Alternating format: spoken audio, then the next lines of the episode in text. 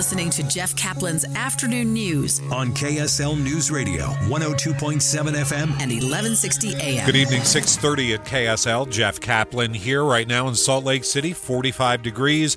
K S L's top story, a bill to create funding for a ballpark on Salt Lake City's west side is now waiting for the governor's signature.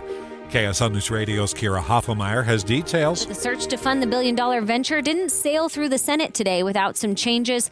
Originally, to make the money, there would have been a tax on hotel rooms, but now lawyers voted to enact what's called a use tax. I didn't see the hotel tax falling off. That was a strategy to tax the out-of-staters that would be coming into the state to stay in the hotels, but those in southern Utah really objected. That's tax lawyer Steve Young on David Nujanovic earlier today. He says a four point seven percent use sales tax would be placed on branded items sold around the stadium if a Major League Baseball team actually decides to come to Utah. The bill won't tax hotel rooms anymore, but it leaves room for portions of sales tax from the Fair Park neighborhood to be allocated, or taxes on things like rental cars to be increased. Kira Hoffelmeyer, K S L News Radio. Salt Lake City Mayor Erin Mendenhall has announced her goals for this year. Top of her list, livability. She says she wants to improve the quality of life for everyone in the city by increasing development. K S L News Time, six thirty-two. Nikki Haley is in Utah today. She's hoping to win more support ahead of Utah's Super Tuesday caucuses next week.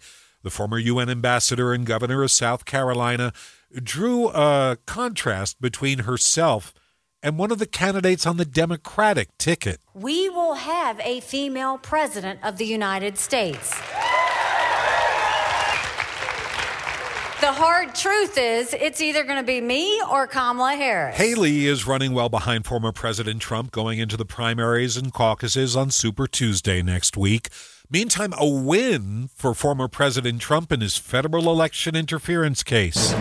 Maria Shalaios is live at the K S L National News Desk. Jeff, the Supreme Court today agreeing to decide whether Mister Trump can be tried on criminal charges that he conspired to overturn the results of the twenty twenty election. A B C News senior Washington reporter Devin Dwyer says this is a win for the former president. There's no question that this delays uh, this federal election interference trial sometime until the later end of the year, maybe even not even before the election, perhaps. But the Supreme Court is signaling it's ready to act fast. It's set late April arguments in the case. Republicans have blocked a Senate vote on legislation to establish a right to access to in vitro fertilization. Senator Tammy Duckworth pushing the bill. Think about what's at stake if state courts simply can strip away access to I V F.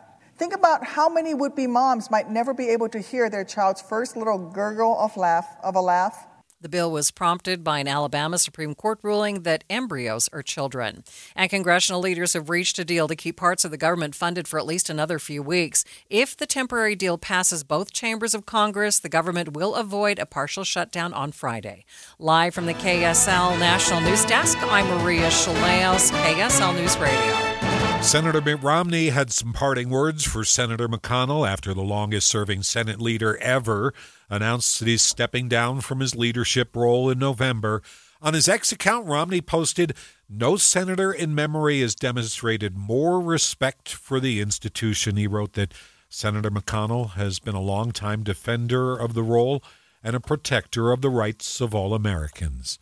Hunters might be wearing less orange if lawmakers decide to pass a bill in the legislature.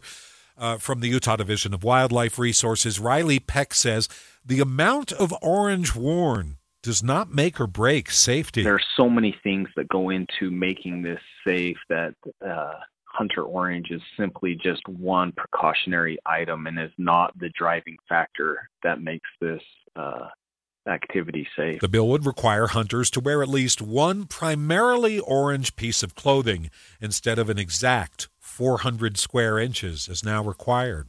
State lawmakers say they want to improve Utah Lake.